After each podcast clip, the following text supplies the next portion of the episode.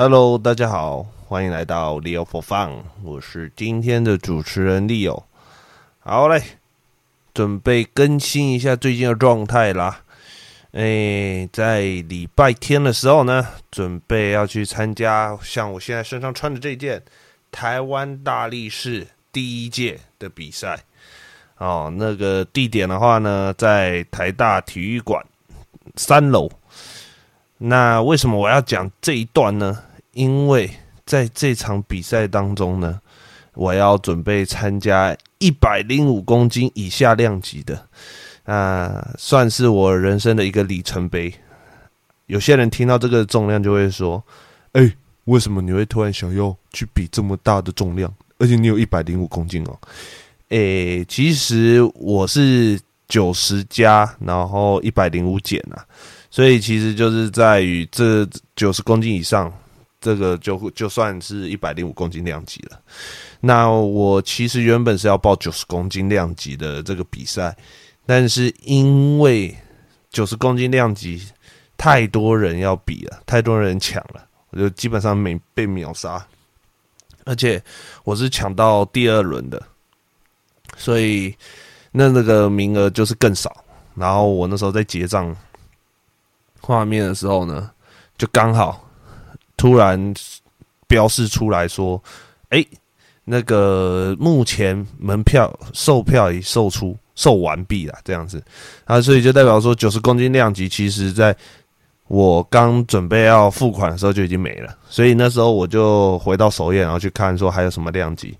然后就看到只剩一百零五公斤的跟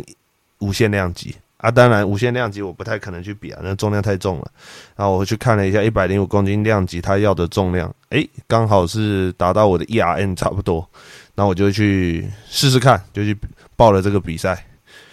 诶，其实有些人会觉得说，为什么会突然想要去报大力士？因为大力士其实，因为有些人知道说，我现在卖的器材其实是奥林匹亚的器材，其实是跟健美比较相关。那为什么你会突然想要去比大力士？其实早在去年的时候，我就很想要玩接触大力士这个运动，但是因为去年也一样是报名的关系，没有报到，然后所以没有比到。然后年初的时候，原本高雄那里有一场大力士的比赛，啊，因为主办方的一些缘故的关系，所以也没有比到。然后那时候就想说转职了，然后年底这场原本是要放掉的，没有要比了，想说哦，明年再看看这样子。结果后来想一想，觉得诶，好像还是有办法可以准备看看。所以我那时候第一梯没有报名到，因为那时候还在犹豫。第二次他有分第二梯报名啊，第二梯报名的时候在十月初的时候吧。然后那时候我就没想太多，我就想说好，那就来报名看看。然后我就这样报名下去了。那其实我现在的体重差不多落在一百公斤，那这个体重其实在比一百零五公斤量级还算 OK 啦，只是这是体重 OK 而已。那只是我本身的力量其实是比较适合九十公斤量级，因为我算是跨跨一个级别去比比比这个比赛，所以本身其实心里就已经做好要被虐菜的那种心理准备了。所以现在在准备这个比赛的时候，我还是尽我能力去去试试看啊。因为怎么讲，这一届的比赛它其实四个项目，只有硬举是我接触过的哦，还有农夫走路这两个东西是我接触过的。其他像什么滚木杠推举啊、沙包上肩呐，然后。这些其实都这两个动作对我来说是比较困难一点点的啊。农夫走路的话，就是单纯是重量太重，所以这个就是要稍微去，就前一段时间都有在练这个关于力量啊、力耐力啊这些的，就是尽量能把重量拉起来。因为其实农夫走路它的行程就是从身体两侧把重量拉起来往前走嘛，所以它其实重点其实是放在躯干的力量会。稍微比较多一点点，所以我前一阵子针对这个部分也是有稍微去练一下。啊，现在的话已经是十一月二十九号了，所以距离我的比赛也只剩下四天，是，对，距离十二月三号，对，四天的时间。所以这四天呢，我就是想说，就应该是说这一周啦，就是把它稍微放松一点，然后要练啊，还是要训练，但是训练的话就是不要抓那么紧迫。就不用像前几个礼拜，然后把力量都抓到比赛的重量，就是放轻松，低漏一点点，然后去准备这一场大力士比赛。因为准，因为这场大力士比赛，其实一方面我也是去认识朋友，因为再怎么讲，大家都是健身圈的啊，里面也是很多教练啊，或是开健身房的，其实都算是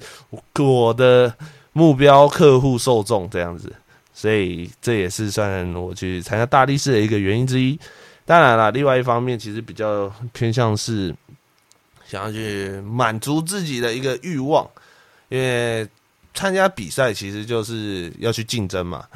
那很久没有这种竞争的感觉了，因为应该是说从高中毕业之后，诶，将近六年都没有有这种竞争心态出现。因为以前就算在大学的时候。其实真正的竞争，其实也都是简单的，什么篮球啊，或者是什么，都是校内竞赛。其实很少这种，就是这种诶、大型有规模性的这种比赛在参加的啦。所以我觉得这算是给自己的另外一种挑战，也是给自己找回诶、以前那种当运动员的感觉。因为有当过运动员的人都知道说，诶、欸，我们其实在不管是准备比赛，然后以及训练的调整，然后还有整体的心态，这些其实对于我们来讲都是有一定的压力的啊！要怎么在这些压力当中，然后还要去呈现出最后比赛的一些结果啊，或是样子啊，这些的，其实都是我们需要去达到的。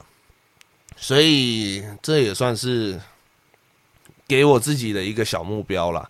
就是因为前一阵子都是在做教练、健身教练，那其实到后面每天你在碰那些杠铃啊，每天在碰那些器材跟那些动作，其实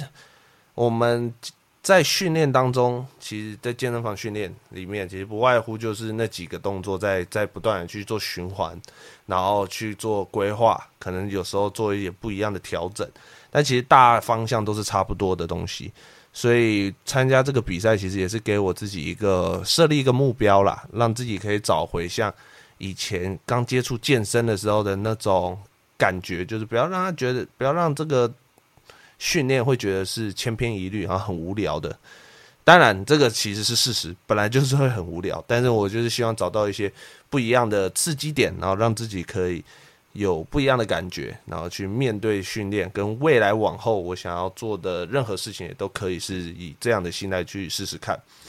诶、然后再来就是说，其实都已经出社会了，然后也已经一段时间了，我也觉得说，诶、能真的能做自己想做的事情的这个 range 已经越来越小了。就是当出社会时间越长，其实你对于生活上面的。一些活力啊，这些的其实反而是会慢慢的消沉，会被这个现实社会给消磨殆尽。所以呢，我自己也是希望可以借由这个比赛，给自己设立一点目标，然后让自己可以找到不一样的感觉。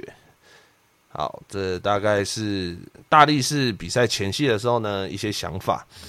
最近呢，在工作上面其实也是遇到蛮多状况的。但是这些状况呢，其实都是好事，就包含了说我一些拼之前的一些学长啊，他们可能想要开健身房啊什么的，那刚好我们这边有一个器材的一个体验店，因为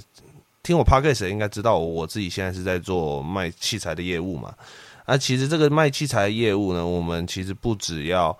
了解产品啊，我们可能也要有地方可以摆放我们的产品嘛。啊，我们目前哈，我们是没有合作的健身房，所以我们算是老板的自己一家店，呃，他一个店面，然后直接拿来放这些器材。啊，这些器材其实我们除非平常有客人需要展，我们才会进去，然后去可能去做介绍啊这些的。那如果没有人的话呢，其实那地方就是空着在那边。所以刚好我有一批学长，然后也是准也是来，原本一开始只是来询问，然后想要购买器材之后想要开健身房。但是了解他们的状况之后呢，我就诶、把它推给我的老板。然后我老板呢也不想要那个健身房，就是我们那个摆放器材的空间是空着的，所以呢就找了他们，然后问他们要不要一起来合作看看，这样子。所以呢，其实算是一个互惠的一个状况啦。那当然，一方面也是老板想要当他们的合作伙伴，所以呢就把他们拉进来一起，然后跟着我，然后可能他们是比较偏向于。教练啊，场馆营运啊，这个部分啊，我的话可能就是帮忙找客源，然后甚至我接待我自己的客户，因为我的器材是归我去处理啊。健身房的部分的话，可能就是归为诶，我这些学长们他们去做 promote，然后跟授课这些部分。那我刚好本身也是教练，所以我也是刚好可以因缘机会，也可以在里面授课啦，这样子。那这个给我带来的感觉就是说，因为我之前的职场就是大家都是健身的，所以其实那个职场环境是，诶，大家都是一同为的一个目标，就是想要让业绩做好，一个目标去前进。啊，我现在的公司的话，比较偏向于大家各个部门有各个部门自己的事情要做，所以其实会比较偏零散，比较没有像以前我感受到的那种大家一起的感觉啦。是这样子，当然你说这样不好吗？其实也不会不好了。就是说，你成功了，其实就是你的，完全就是你的功劳。那你也不需要去说哦，是因为谁谁谁，所以我才这样。其实就是功劳都归你自己。但相对的，其实就是会偏孤单。那这次有我这些我推荐的学长们来之后呢，其实就会变得说，健身这一块。可能不单单就只是我一个人去负责，然后我也可以跟他们一起做讨论，然后因为他们都已经比我在健身产业里面还要久的一些资历，所以我可以跟他们有更好的一些沟通，所以这样对我来讲，其实我觉得对于我的成长上面是来得更大、更加的、更加、更加的好的，所以其实，在。这些公司啊的状况下的话，我自己会认为说，在同事之间的感情啊、联系这一块，其实我还是觉得是蛮重要的。当然，我现在是还是一个人的部门啊，大部分的事情我都还是一个人做啊。但是我还是会觉得说，哎，突然有了一个伙，有一些伙伴的加入，当然他们不是很直接的跟我一起的一一些一些工作项目，但是。我会觉得说，哎，起码现在这个部门里面，可能不单单就只有我，我这样一个人，然后在那边做处理了，对，就觉得是有一个 team，有一个 team 在一起，在一起的感觉，所以会觉得说，哎，其实工作的感受，其实跟之前比，就之前会觉得很孤单啊，或是可能你不知道该怎么做的时候，问人感觉也问不太到那种感觉，但现在可能比较偏向于，哎。我现在有了一些伙伴，然后可以跟他们一起讨论事情，这种感受。因为我自己有去觉察我自己，发现说，哎，我自己本人好像是偏向于喜欢团体的这种感觉。就是我其实，在融入一个团体当中是蛮容易的。就是我这个人很圆滑，但是当不了他，不太当得了头。就是要我当头的话，我可以，只是我可能需要很多人帮我一起出主意，然后我可能需要的就是说，诶，我可能需要一个 team，然后可以去 push 我，然后可以在我当可以当成是我的一个后盾，那我就是负责往前，然后带着大家冲的这种感觉。所以，包含未来如果我要创业的话，我也希望可以朝着这样的目标，或者是其实人也不用多，就可能一两个。连一两个伙伴，然后可以一起这样子往前冲。其实我觉得，像现在我了解到的很多的健身房或者刚创业的一些人，他们其实一开始都是独自一人，或者是三个、两个这样子去创业的。其实你在创业阶段，很多人都说创业的当老板是很孤独的，这我相信啊，因为我自己我有跟我老板聊过，他自己也是一个人创业过来的。这些东西当然是孤独的，因为你要承受的东西非常多，而且不会有人会跟你一起承受。但是相对应的，如果你能找到一些互相契合的一些伙伴们，其实就像今天刚去世的查理蒙格，如果是平常有在观看财经啊，或是投资相关的，其实知道查理蒙格就是巴菲特他在伯克夏公司成立初期的一个合作伙伴啊，去世，今年九十九岁去世，所以其实算很高龄的啦。那他他在这一这这一生当中，其实他就是找到了他最佳最契合的一个合作伙伴，就是我们的巴菲特股神。然后他们两个人的合作，然后才会让他们的资产可以有这么大的一个巨量的变化。不然的话，其实单纯只有一个巴菲特，其实他可能也没办法做的做到现在这种股神的这种。角色，所以我会觉得，在创业初期，或者是你在做生意的时候，其实都还是需要有一个伙伴。所以，其实在我现在的工作状态来讲，我就会觉得说，哎，还好，我来做这份工作，我可以帮助到我的学长们，然后他们可能有些。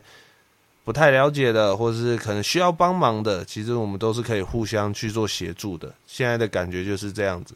不会像是说我以前刚来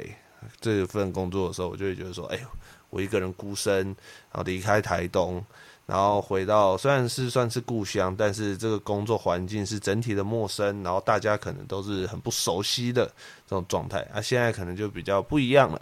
所以我自己本身对于未来其实还是还蛮期待的。不然的话，其实不然的话，其实我我自己原本预计可能明年我就可以就可以拍拍屁股走人了。但是现在感觉起来说，哎，我可以在这个环境当中可以了解到的东西，感觉变得更多，然后更多元，然后更有一些人可以当我的后盾，然后我可以。更好的去做我的器材这一块的业绩啊，或甚至是我可以去更好的去设立我的人，就是我的那个什么人脉这一块，都可以去好好的架构起来。好，那今天的 podcast 也聊得差不多了，简单聊聊，然后希望我十二月三号的比赛能够顺利进行。那我比完赛之后呢，也会再做一。一个 podcast，然后来跟大家聊聊我赛后心得哈。好，如果有任何问题的话，可以在我的 podcast 底下留言，啊，也可以在我的 IG，然后都可以去跟我聊聊天。好，有任何问题的话，可以再跟我说。啊，谢喽，拜。